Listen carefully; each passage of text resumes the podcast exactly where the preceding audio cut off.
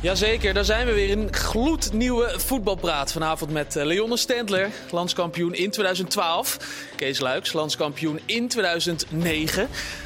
Marciano Vink, landskampioen in, ik ga toch even spieken, negentien negentig en negentien zevenennegentig van Nederland dan. Dus we zijn met z'n vieren, hebben we precies vier landskampioenschappen van, van Nederland. Dus gemiddeld één per persoon. Ja. Ik zou zeggen, dat is, uh, dat is uh, toch keurig. Een serieuze tafel hebben we vandaag. Ik maar... vind je intro top vandaag. Ja, ja dankjewel ja, Kees. Ja, het beste tot nu toe. Genoeg over onze prijzenkast uh, met elkaar. We gaan het hebben over de Champions League. Er werd gevoetbald uh, vanavond.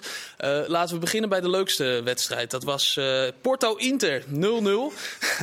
Ja, we hebben geprobeerd ernaar te kijken. Het is, het is niet echt gelukt, uh, Marciano. Nee, mede omdat ook aan de andere kant natuurlijk een... Uh, gebeurde er wel wat. Ja, ja, er gebeurde heel veel. Maar uh, ja, Porto-Inter, uh, de eerste helft was niet, uh, niet al te best. En de tweede helft ook niet. En de tweede helft tot het einde. Ja, op het einde hebben we hier beneden nog even gekeken. En daar gebeurde wel het een en ander. Um, ja, Onana die had nog een uh, goede redding. En ja, een paar keer de paal lat. En ja, daar hadden ze eigenlijk een verlenging... kunnen bereiken, Porto, maar goed, ja, uh, ja. Porto en het gebeurde niet. En Inter, goaltje Lukaku in de eerste wedstrijd is dus blijkbaar de gelukkige van eigenlijk twee oninteressante ploegen. Kees, toch belangrijk voor ons, die pot. En met ons zeg ik even voor Nederland. Ik wil net zeggen. Ja. ja, nee, we zijn weer een uh, plekje dichter bij, die, uh, bij die, het behoud van die zesde plek op de coëfficiëntenranglijst. Ik las ergens uh, co- coëfficiënten matchpunt uh, staan we nu. En donderdag, als Sporting eruit gaat, is de... Coëfficiënten matchpoint. Ja, mm-hmm. Matchpunt noem jij. Ja, ja, het is een beetje gek. Ja, het is een Nederlands ja. woord, coëfficiënten. Ja. Dus... ja, nee, we staan op matchpoint. Dus dat en, ziet er goed uit. We en, zijn uh, op Frankrijk uh, aan het richten nu inmiddels, toch? Op Frankrijk bijna. Ook zo doorgaan. Ja, dan moet het wel heel gek lopen, denk ik. Dan moet Nice eruit gaan uh, donderdag. Ja, dan moeten A Z en Feyenoord minimaal de halve finales halen, denk ik. Ja, maar goed. Uh, voor nu even stap voor stap. Portugal, uh, de uitge- Porto uitgeschakeld. We komen dichter bij Portugal. Sporting er nog uit. En dan is uh, in ieder geval die dubbele Champions League plek verzekerd. Gaan we het hebben over de leuke wedstrijd van vanavond. Er werd in ieder geval een hoop gescoord. zeven nul werd het bij City uh, Leipzig. Zes keer Haaland. Um, Leonne, met wie kan je... Vijf keer Haaland. Vijf keer Haaland, ja. Uh, vijf stak keer. Zijn hand nog op. Ja, vijf, je hebt gelijk. Ja, ja, ja, klopt. Gundogan en uh, Kevin de Bruyne, ja. Die andere twee. Uh, met wie, met wie uh, kan je hem vergelijken? Zo. Ja. Met wie kan, ja. Ik vind het moeilijk om, om te vergelijken. Zeker ook omdat je de potentie is, is gewoon niet te bevatten. Wat hier nog meer uit kan gaan komen. Als hij nu al dit soort dingen laat zien op deze leeftijd. Uh, en het is een soort, natuurlijk als je naar hem kijkt, denk je, dit is eigenlijk geen mens. Uh, wat hem dus ook niet te vergelijken maakt met iemand. Dus hij heeft van alles uh, wat heeft, uh, ja natuurlijk Ibrahimovic vind ik hem ook een beetje naar neigen. Qua postuur, maar ja, het is... Uh... Nou, hij heeft wel Ibrahimovic, hij heeft dus wel, hij is een mengeling van Ibrahimovic en... Ja, noemen ze een spits die, die, die pijlsnel is. Uh, Mbappé. Mbappé, ja. Mbappé, daar ja. is hier een mengeling van. En het van. Gevoel en hij voor, is niet voor, zo, voor hij plek is niet zo, uh, van Inzaghi misschien, om op, op de goede plek te staan? Hij staat altijd op de goede plek, dus hij is heel compleet als een spits. Hij is misschien niet zo fijn in zijn in zijn in zijn bewegingen aan de bal.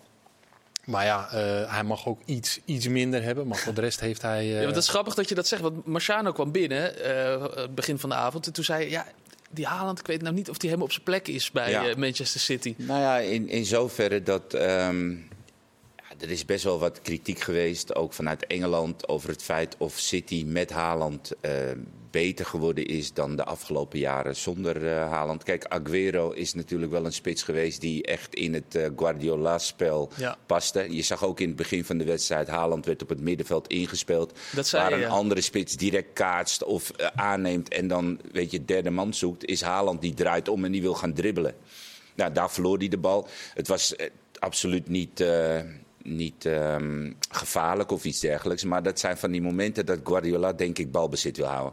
Aan de andere kant maakt Haaland zich wel tot een absolute topspits. Want topspitsen, als er kritiek komt, dan staan ze op.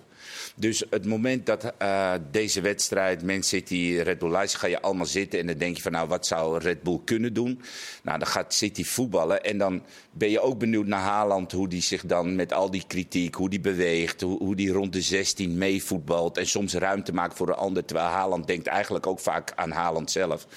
Maar dan staat hij op en dan scoort hij vijf keer. En dan heb ik het idee dat alles dan weer verstomt. En alle kritiek is dan eigenlijk weer een beetje weg. Want ja, dit zou best wel een team kunnen zijn wat ook gewoon de Champions League dit keer wel wint. Want nu hebben ze wel die goalgetter die misschien niet helemaal in het systeem doet wat je zou verwachten. Alleen, dit is er wel eentje die jou gewoon twee, drie goals kan geven, waardoor je de tegenstander gewoon een knock-out uh, speelt. Ja, dus dit, seizoen, dit seizoen negenendertig doelpunten, zesendertig. Ja, bizar. Uh, ja, ik snap die discussie niet. Uh, als je nee. zo'n goede spits hebt, die zoveel doelpunten kan maken, die zo het verschil kan maken, dan kun je wel stellen van misschien, ja, City was vorig seizoen iets beter. Maar je kunt ook zeggen, hey, we gaan wat meer hem gewoon in stelling brengen. Hij zorgt voor de doelpunten, hij zorgt voor uh, ja, al het gevaar bij. Ja, die anderen zorgen ook wel voor gevaar, maar dan ga je toch wat meer op hem je instellen. Dan, weet je, dan zet uh, Guardiola iets van zijn spelprincipes opzij om hem meer in stelling te brengen. Ik denk dat dat ook ooit kritiek van Zlatan was uh, bij, bij Barcelona. Bij Barcelona. Ja, met Guardiola. Ja, dat Guardiola gewoon bleef spelen volgens zijn spelprincipes. Maar, ja. nou, je zou bijna denken dat het zwaartepunt in de, in de brein van Guardiola op het middenveld ligt. Hè? Dat daar gewoon de poppetjes goed staan. Hij denkt echt, volgens mij tot in de treuren na, over looplijnen en hoe de veldbezetting moet zijn. Alleen, um, ja, als je dan eigenlijk je heel vaak ook in het verleden de spitspositie opgeofferd hebt om daar een middenvelder neer te zetten die dan uit de spits wegloopt, dan kan ik me ook best wel goed voorstellen dat het systeem die jij dan helemaal in je hoofd hebt met zo'n echte Uh, puntspeler, echt een, een, een targetman, maar ook nog eens eentje die uh, gewoon de negenendertig nu al in heeft liggen, dat dat soms ook wel eens uh, andere concessies gedaan moeten worden aan het veldspel. En ze staan nu tweede in de Premier League en volgens mij telt natuurlijk de Champions League persoonlijk voor City, die willen heel graag. Ja, hè? Maar de, de, de eerste plek in de Premier League is natuurlijk ook heilig voor hun en daar staan ze toch wel nog een stukje achter op Arsenal. En dus dat, wat dat betreft snap ik de kritiek soms wel. Aan de andere kant krijg je er wel een gouden speler, een, een machine voor terug. Hij werd dus gewisseld na die, uh, na die, die vijf doelpunten. Hij ging eraf. Er werd een beetje gejoeld in het, uh, in, in het stadion toch wel. Dus, uh, vond je het gek van Guardiola dat hij hem eraf haalde? Nou, als je kijkt naar Uh, wat, wat jij zocht volgens mij het record op, toch? Van een uh, van aantal doelpunten. En dat staat op vijf. Ja, vijf, ja. Ik, ik dacht later nog, ik dacht misschien Oh, in het, één wet, in, in één Champions League. In één Champions League wedstrijd, wedstrijd vijf. Ik, zou het, ik zie het misschien wel voor me dat, uh, dat Guardiola denkt, ik ga, hem, ik ga hem gretig houden. Ik ga hem er nu afhalen. Dat record, dat gaat, me, dat gaat hij mij een andere keer geven. Ik haal hem er nu af. Nee, nee ik, uh, ik, had hem, ik had hem laten staan. Ik had hem uh, die zesde laten maken en dat record laten ja, verpulveren. Ja. Ja. Messi en Luis Adriano van Shakhtar. En dan vraag ik me eigenlijk af, hè, hoe, hoe dan de bank of dat uh, Guardiola met die cijfers ook ergens in zijn achterhoofd nee. zit, hè, van hey, vijf goals. Of is het gewoon puur, luister, zestig minuten, we moeten nog volgende week, dit ja. weekend, uh, haal hem eraf, kunnen we die ook weer een beetje blij maken? Dat trainers zo denken, want Tuurlijk. Er zal toch wel één iemand op de bank zi- zitten die zegt van Uh, Hij heeft er vijf in liggen, hij kan het record verbreken. Ja, dat zou je zeggen, toch? Ja, maar maar ik, ik denk dat niet uh, Guardiola daar totaal niet nee. mee bezig is. Nee. Nee. Ik weet het toch niet, hoor. Ja? Ja, ik vind het dan op zich een gekke wissel. Als iemand zoveel doelpunten heeft gemaakt. zestigste minuut was het ongeveer. Ja, iets later. Iets later. Ja, ja. Ja, dat, ja, ik weet, maar hij ging niet, uh, hij ging niet boos, nee. boos naar de bank. Nee, ik uh, denk, want dat is ook iets bij Guardiola. Als je dan boos gaat zitten, dan speel je twee weken nou, ze niet. Ze hebben dus allemaal Cancelo uh, gezien, dus uh, ja. wat dat betreft houdt iedereen zich heel rustig. Die is meteen weggestuurd, is een keer boos ja. geworden. Moeten we het nog hebben over die penalty uh, van, uh, van Haaland? Die onterechte penalty? Ja, dat, was wel, uh, dat was wel een heel belangrijk moment. Ja, zeker wel, ja. De openings uh, ja. ja, de eerste. Ja. Dus ja. Ja, we hebben daar natuurlijk al uitvoerig over gehad. Ja, maar dat maar hebben de mensen hier niet uh, oh, kunnen niet. horen. Er stond nee. geen camera. Nee. Oh.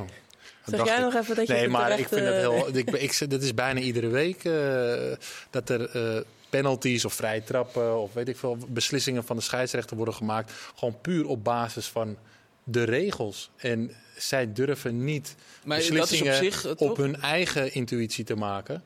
Ja, je moet wel, er zijn wel regels. Maar ja. dit, als je kijkt naar dit moment, dan in de verste verte zou dit niet uh, echt heel gevaarlijk worden. Plus, uh, het is misschien niet eens een handsbal. En die bal wordt helemaal niet van richting veranderd. Als hij al met de hand zou uh, worden aangeraakt. Dus ja, ik, het is zo...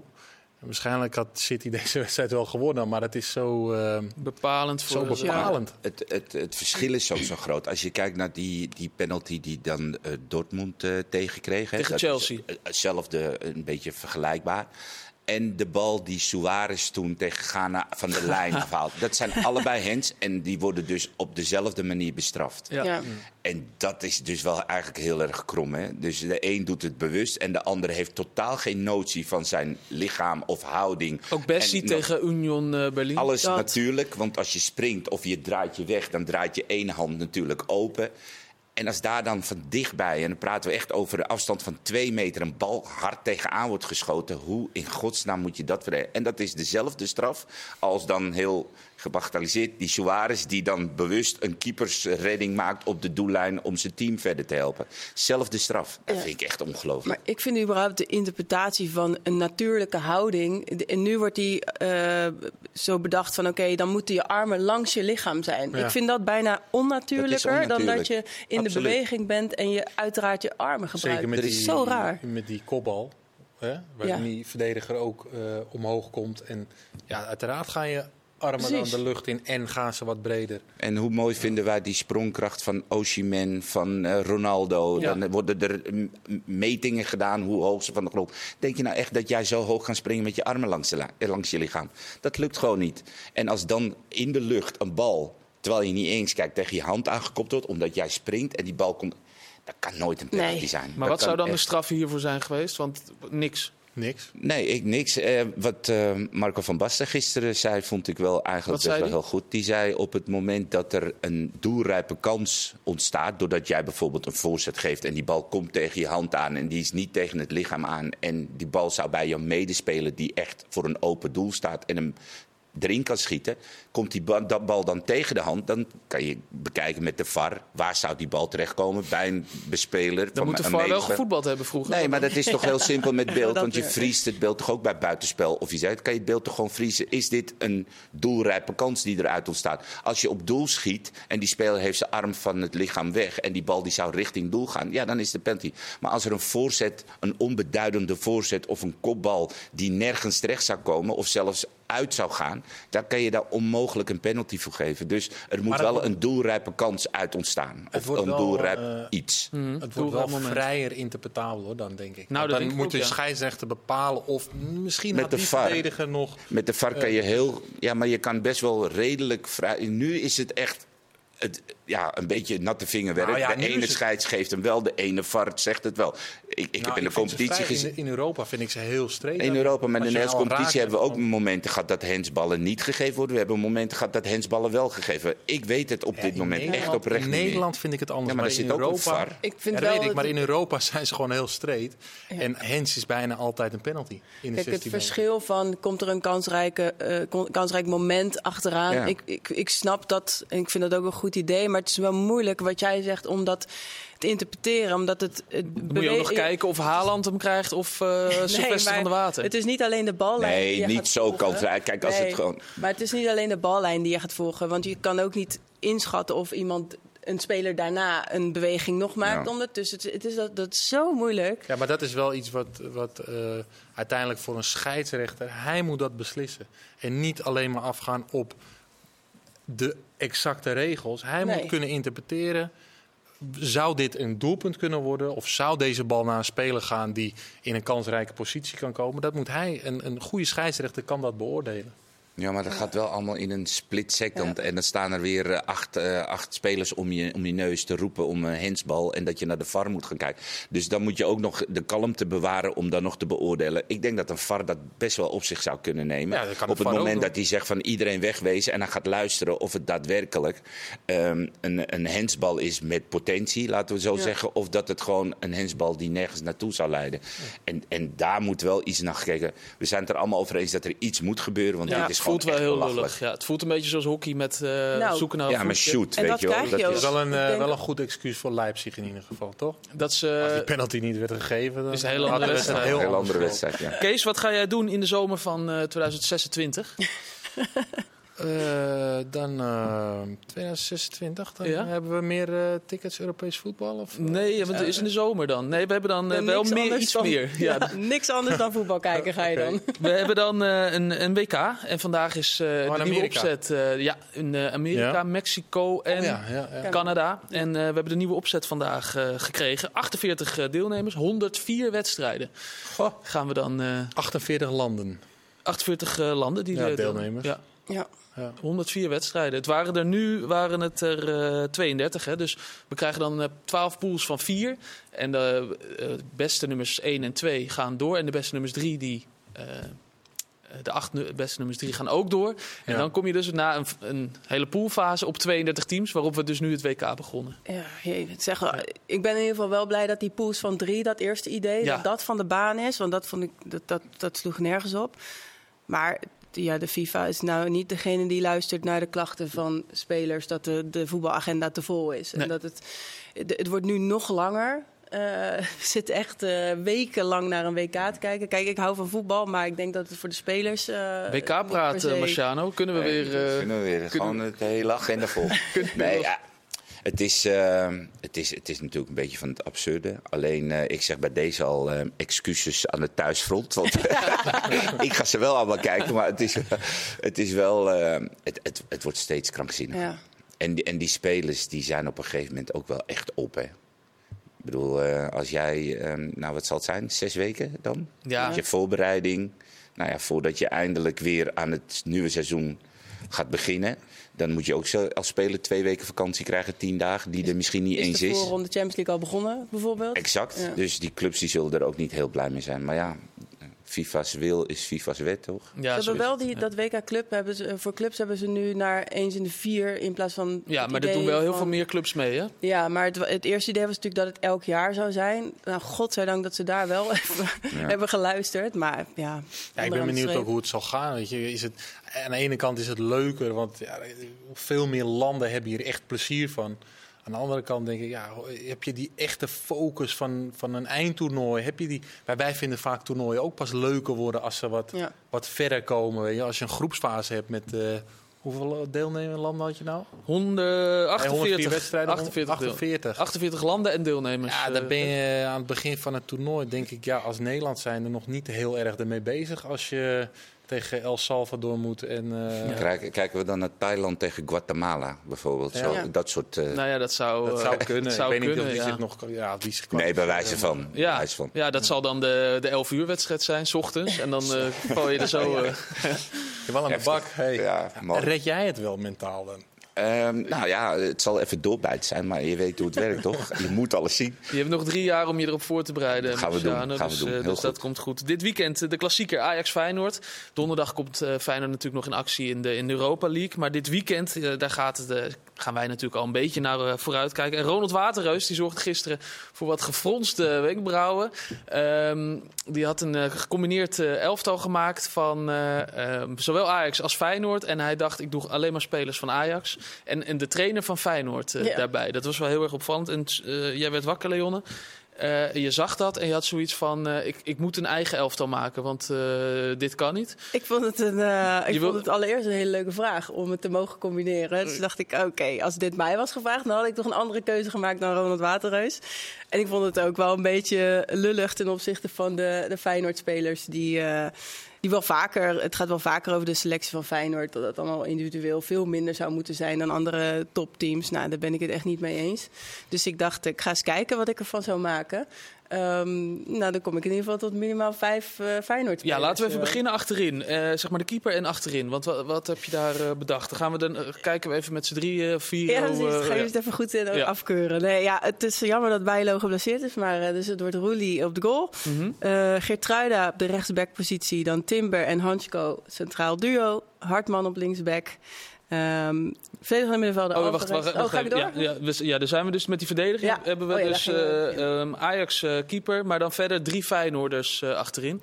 Zegt dat ook wat over dat Feyenoord gewoon verdedigend beter is dan, uh, dan Ajax dit seizoen? Um, ja, zeker. Ik denk wel dat... Uh, en dat uh, puur als je kijkt naar individuele kwaliteit... dat daar gewoon betere verdedigers zijn op Timber na... Uh, de backs van Ajax, uh, zeker onder Schreuder, ging dat niet al te best. Ik denk dat er nu wat meer rust is. Maar als, je, als ik zou moeten kiezen, dan is voor mij duidelijk dat ik, dat ik dan voor de Feyenoord backs ga. Mm-hmm. Uh, en Hartman is daarin de, de revelatie van de afgelopen periode. En dat is een, een speler die duidelijk de betere linksback is. Beter dan Wijndal. Ja, Oké, okay, gaan we door naar het middenveld. Jullie wel geregeld? Nee, nee, nee. Maar ik, ik, ik, ik, kijk, ik vind... Persoonlijk vind ik... Ik heb Geertruida, ik heb ook een kleine... Ik heb Geertruida ook op de rechterkant staan. Alleen, ik vind dat niet zijn beste positie. Nee. Ik vind hem namelijk geen rechtsback.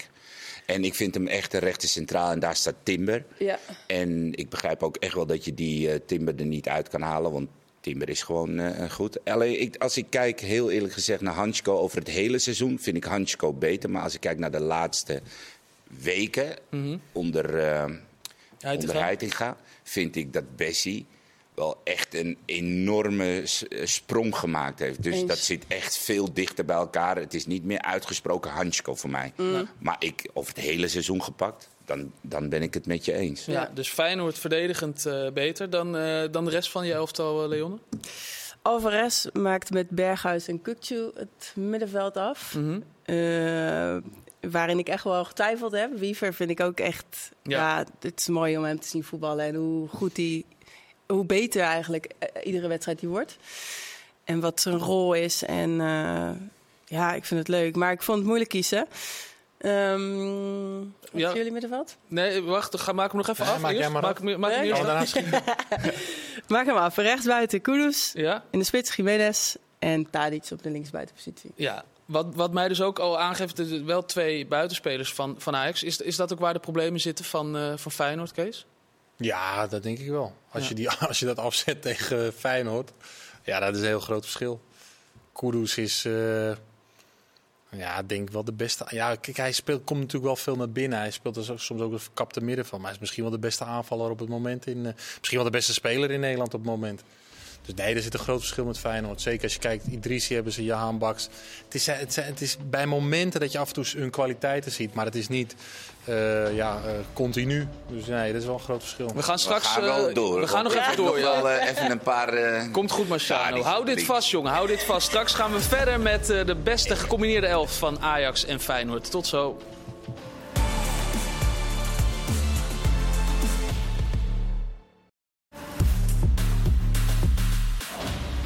Welkom terug, deel twee van Voetbalpraat, waar we nog midden in de gecombineerde elf zitten van Ajax en Feyenoord, uh, Kees.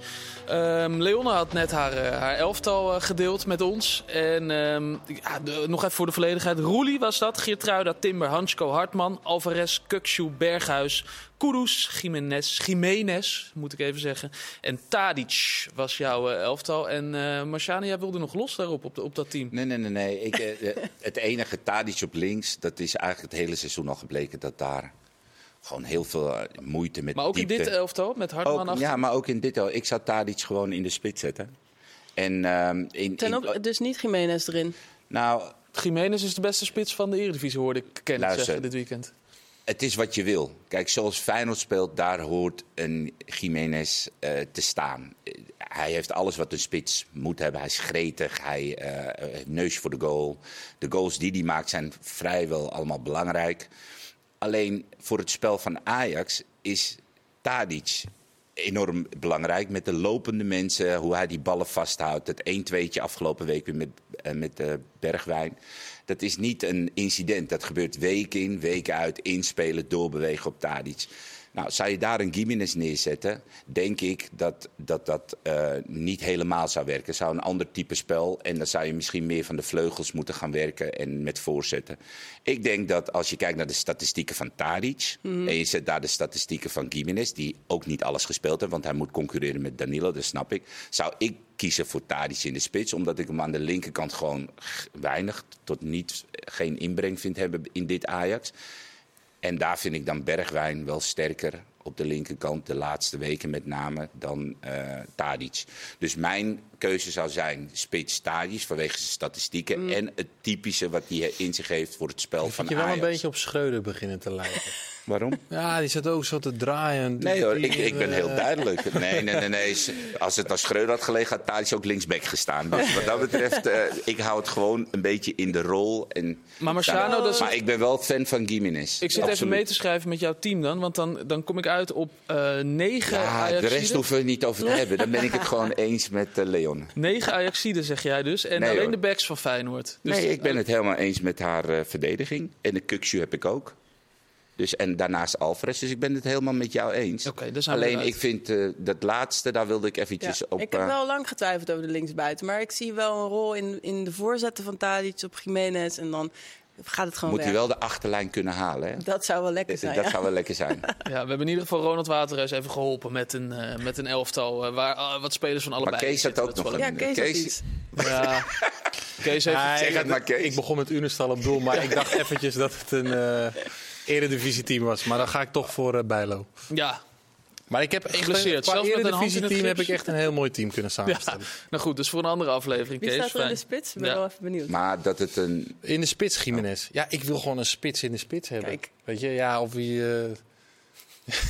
of je nou maar ik, met die, hey, luister, ik wil ook een spits in de spits. Maar als die spits in de spits er niet is... En ja, maar het we hebben klopt, Giménez, hè? Nee, maar het klopt helemaal met wat... Ajax wil, en het klopt ook wel wat Feyenoord wil, dat snap ik. Dus die twee ga je dan tegen elkaar afzetten. En wie heeft dan het meeste rendement? Dan kijk, dan kijk ik naar Tadic. Je klinkt, uh, Marciano, als een soort technisch uh, directeur. Ja. Maar uh, Ajax is al bijna voorzien van een nieuwe technisch directeur. Als je uh, de berichten mag uh, geloven. Julian Ward... Van, uh, ja. van Liverpool op dit moment uh, nog. Schijnt de beste papieren te hebben om uh, nou ja, uh, Mark Overmars uiteindelijk te zelfs te gaan opvolgen. Soort van, want hij is nooit uh, vast opge- opgevolgd. Um, weet je iets van hem, uh, Marciano? Nee, dat heb ik ook allemaal opgezocht. Dat hij uh, wedstrijdanalyses deed voor uh, Engeland onder twintig. En ook in Portugal heeft hij gedaan. Vandaar waarschijnlijk ook die Portugese connectie. Hij is bij City en Liverpool is hij, uh, scout geweest. Ja, want jij zegt Portugese connectie. Hij heeft uh, nou Darwin ja, Núñez gehaald bij Benfica, ja. Jota, Luis Diaz. Exact, uh, dus hij kent die Portugese markt. Ja, die is van de City. Ah, Luis Diaz, sorry. Ja. Die, hij uh, kent die Portugese uh, markt natuurlijk best wel uh, heel goed. En ja, ja, als jij daar de connecties hebt en je hebt daar een jaar lang... Um, Um, wedstrijdanalyses gedaan en je hebt mensen leren kennen, dan weet je ook wel waar de pareltjes rondlopen. En voor Liverpool zal dat tegen gunstige bedragen zijn geweest. En wat dat betreft is dat altijd wel goed dat je een groot uh, netwerk hebt. En daarnaast heeft hij natuurlijk één jaar uh, Liverpool uh, de boel uh, mogen runnen. En uh, vrij jong is hij ook, ja, eenenveertig ja. Dus dat, wat dat betreft heeft hij wel een redelijke achtergrond, alleen... De echte ervaring als technisch directeur, dat weet ik niet. Ik ken hem niet, verder niet dan wat we gelezen hebben en wat we horen. Wat ja. ik heel opvallend vond, want ik heb ook wat stukjes gelezen nu in de Engelse kranten... is dat hij eind november maakte... Die, hij was net aangesteld in de zomer... Ja. En eind november maakt hij bekend... Tot verbazing van iedereen bij Liverpool. Ja, want ja, hij heeft niet zomaar die job gekregen. Ja, hij was eerst uh, manager, uh, verhuur en uh, uh, partnerships. Ja, partnerships. Daarna is die, hij heeft hij in Portugal en Spanje gezeten dan voor, die, voor de scouting. Nou, een soort van doorgroei gemaakt. En in eind, eind november maakt hij bekend dat hij in de zomer stopt. Toe is aan een nieuwe uitdaging. Ja. Nee, omdat hij toe is aan een break. Hij is toe, dat staat er in de Engelse krant. Okay. Heel opvallend. Dus ik, nou ja, goed, ik, dat, tot zover uh, reikte mijn journalistieke werk. Maar het is wel opvallend dat je een break wilt. Ja. Vol, volgens mogen we Ajax snel aan genoeg het, door dat het met Liverpool... En de uh... echte grote sprong en successen is natuurlijk onder een andere technisch directeur geworden. Die Michael Edwards, die ze eerst wilde hebben. Ja. Maar die had geen uh, trek in de Nederlandse competitie. Nee. Nee. Dus wat dat betreft is dit zeg maar... Ja, Maar hij is, ik wel denk ook de, wel een soort... hij is wel de rechterhand geweest de laatste jaren van die Michael Edwards. Uh, ja, in verschillende...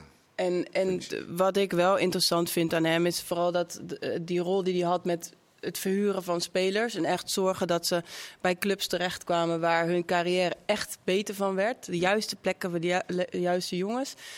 Ik denk juist uh, dat kaliber spelers en de, de plekken die je daarvoor misschien zoekt... dat het netwerk daarvan ook weer interessant kan zijn voor een rol uiteindelijk bij een club als Ajax. En ja.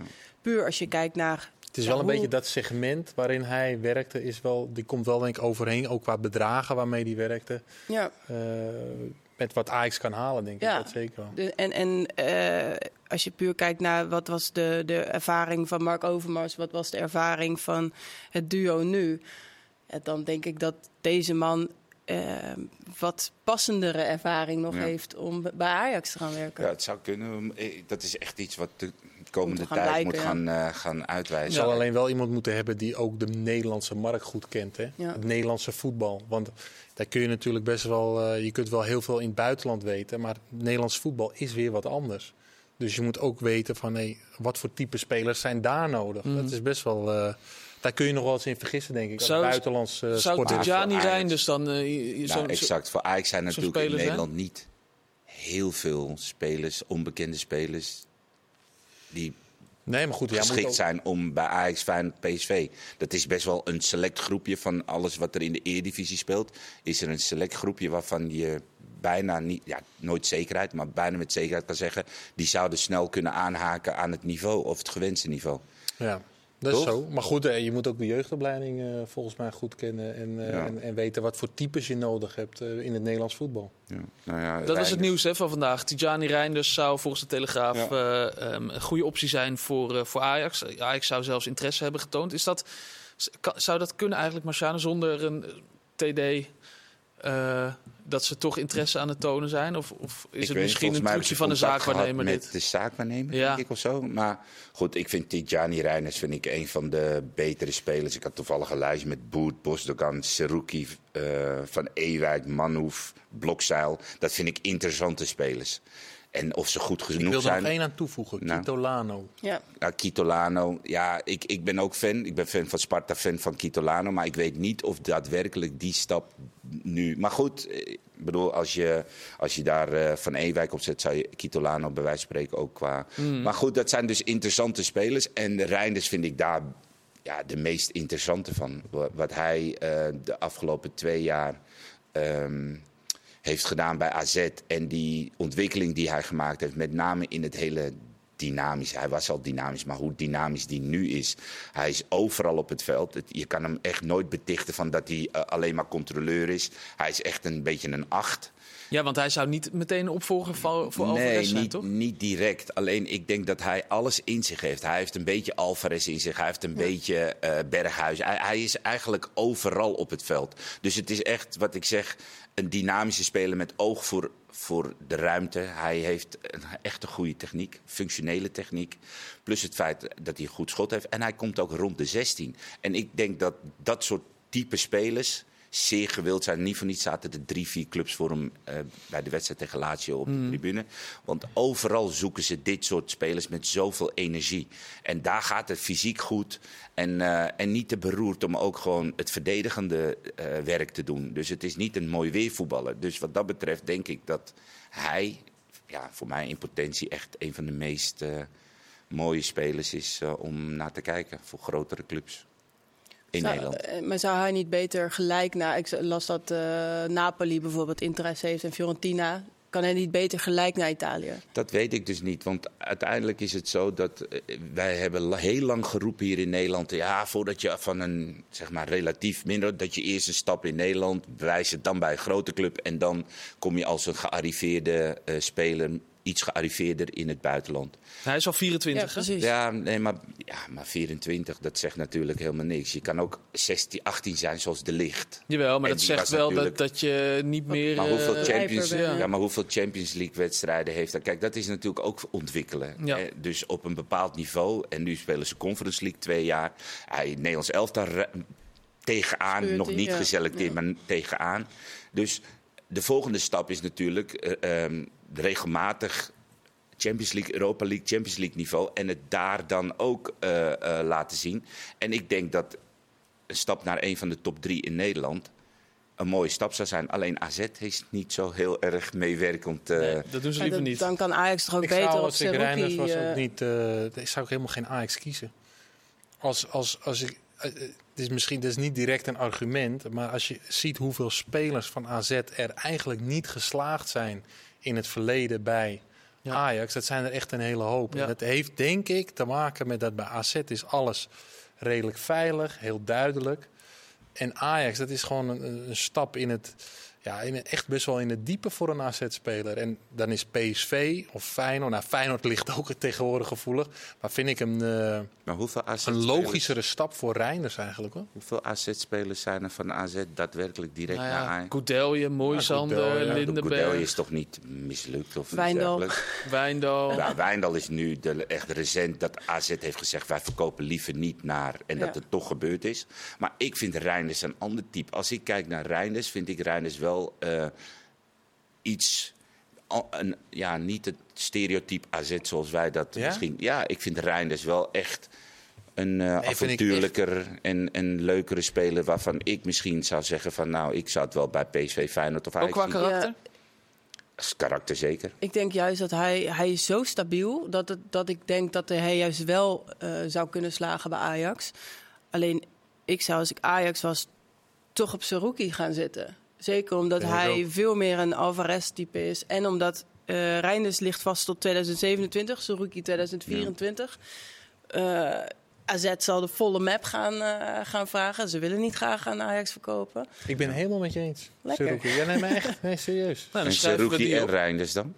Ja, hij, uh, helemaal goed. Nee, maar ik denk dat Seruki meer echt gewoon een hele gerichte aankoop is. En Reijnders, ja, ik vind een fantastische speler. Ik vind hem nog wel wisselvallig. Maar um, ja, het is een hele allround, het is echt een allround speler. Het is geen Klaas, het is geen Taylor. Taylor is nog misschien het meest komt in de buurt, vind ik. Geen Berghuis, hij geen heeft... Alvarez, Alvarez. Dus ik weet niet. Ik denk dat, dat, niet, dat hij niet specifiek genoeg is maar voor een van de posities. Maar het is ook niet zo. Kijk, hij waarin lost... hij echt het verschil gaat ja, doen. Maar hij lost het nu, zeg maar, het, het goede A Z, de balans bewaren... lost hij samen met Klaasie, lost hij op dit moment ja. op. Klaasie is, is, is, vind ik, een fantastische voetballer... en echt eentje die oog heeft voor uh, het team en, en ook hoe, hoe ze staan. Alleen als ik kijk, dat, als je dat met Klaasie al... zo goed kan oplossen, hè? Dat je ook tegen hele sterke tegenstanders... Mm-hmm. nog steeds die controlerende positie...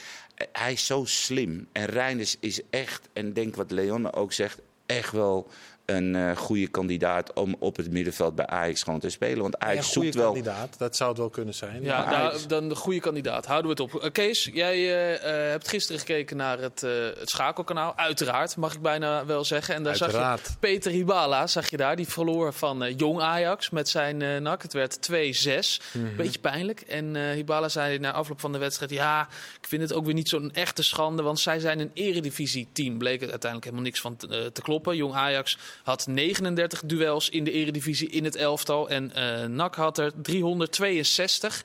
Toch heb je genoten van Hibala die opkwam voor de team. Het was een zwak excuus. Omdat er, onder andere, hij zei nog meer dingen, maar om dat te gebruiken. Van, we speelden tegen een eredivisiewaardig team die misschien wel linkerrijtje, misschien middenmoot zou spelen. Het is gewoon een zwak excuus.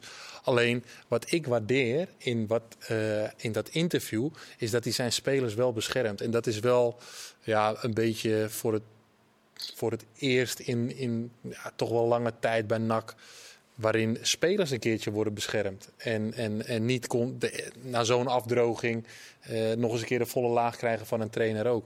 Dat zou ik... Dat, dat, echt, spelers bij N A C die hebben dit nu een keertje nodig. Die krijgen al van iedereen eh, in Breda de volle laag. En, en dan is er weer eh, bestuurlijk een probleem. En, dat, en dat, daar heeft die groep het gewoon heel moeilijk mee. En de, de spelers zijn niet... Um, goed genoeg om de druk van buitenaf uh, iedere keer te, te dragen. Dus ik, ik, ik waardeer, kan het wel waarderen dat een trainer zijn spelers uh, beschermt. Alleen, uh, N A C was echt heel slecht. Met, uh, jong Ajax. Ja, want ditzelfde dus ik, jong Ajax... Ik droog zo eventjes af hier, maar ze was, het was echt... Ja, weet je, ditzelfde dit, dit jong Ajax verloor jong Ajax, drie weken geleden. Precies, dit team van jong Ajax dat verloor precies hetzelfde. Alleen, nou, er was één mutatie en dat was centraal achterin. Ja, dat was Warmerdam. Ja. Precies, die speelde nu wel. Uh, ze zal wel aan die andere hebben gelegen. Dat weet ik niet, maar, nee, dat is het niet. Maar um, ja, goed, Ajax, dat, dat, die, die ah, jong Ajax verloor van Topos. Ja. Hè, twee weken ja. terug. Dus dat was precies hetzelfde team als nu tegen N A C. En um, ja, goed, bij N A C is het, uh, ja, is het, nog, uh, is het nog pittig allemaal voor ze. Maar... Playoff plekken zijn nog in zicht. En ik denk ook met het oog daarop dat hij niet te veel stuk wil maken. Toch, Hibala. Oké, okay, er klopte dus niks van mee. Vond het een mooi gebaar wat hij maakte. Ja, ik kan dat waarderen. Mooi. Uh, we moeten het even hebben over Barcelona. dat nu echt uh, in de problemen lijkt te komen. De voorzitter van La Liga, Javier Tebas, die zei dit is de grootste crisis in het Spaanse voetbal ooit. Um, ze hebben geprobeerd een, een, een scheid, assistent scheidsrechtersbaas om te kopen. Geprobeerd. Dat is blijkbaar gelukt. Ze hebben tussen de zes komma vijf en acht komma vijf miljoen euro overgemaakt. Um, ja, wat moeten we hier nou mee, Leonne? Ja. Er blijven maar van dit soort dingen. Er, er klopt niks van de begroting. Uh, ze proberen, geloof ik, Gavi uh, een contract uh, te verlengen. En dat wordt ook niet goedgekeurd.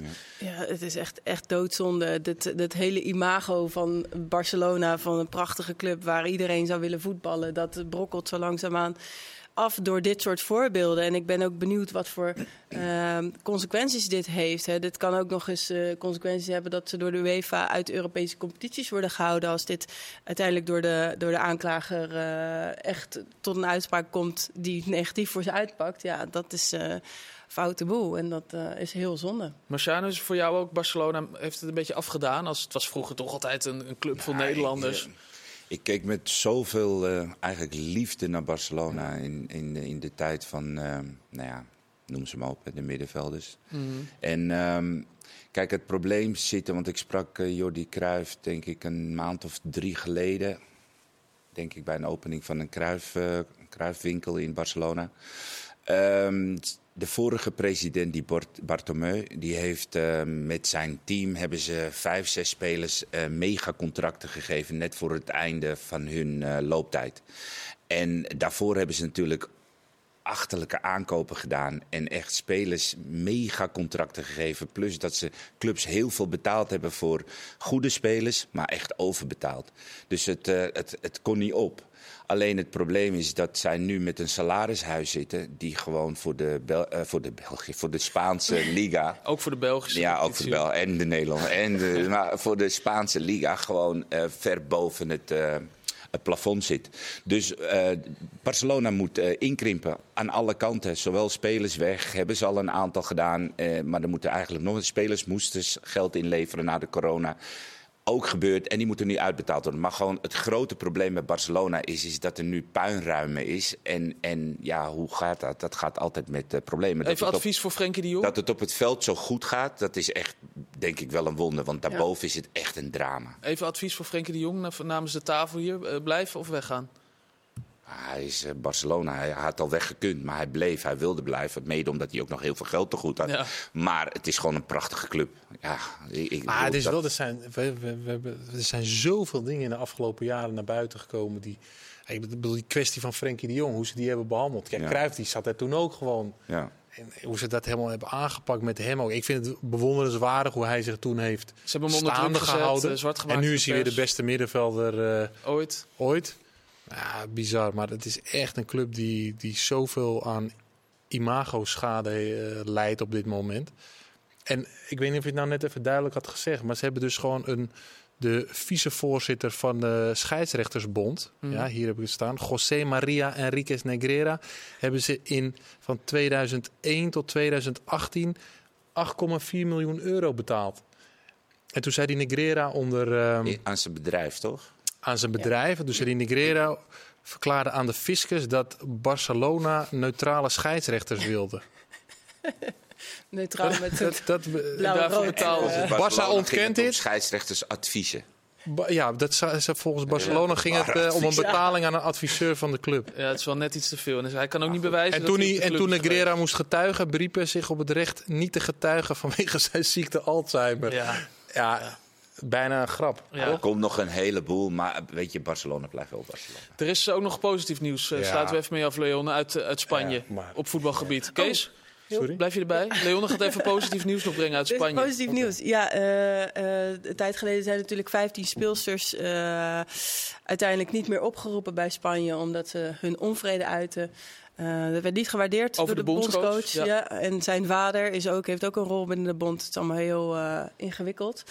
Maar nu uh, is de bond in gesprek met deze vijftien. Las, uh, ik weet niet hoe je vijftien ja. in Spaans zegt. Uh, weten jullie wel? quinze. Ja, las quinze.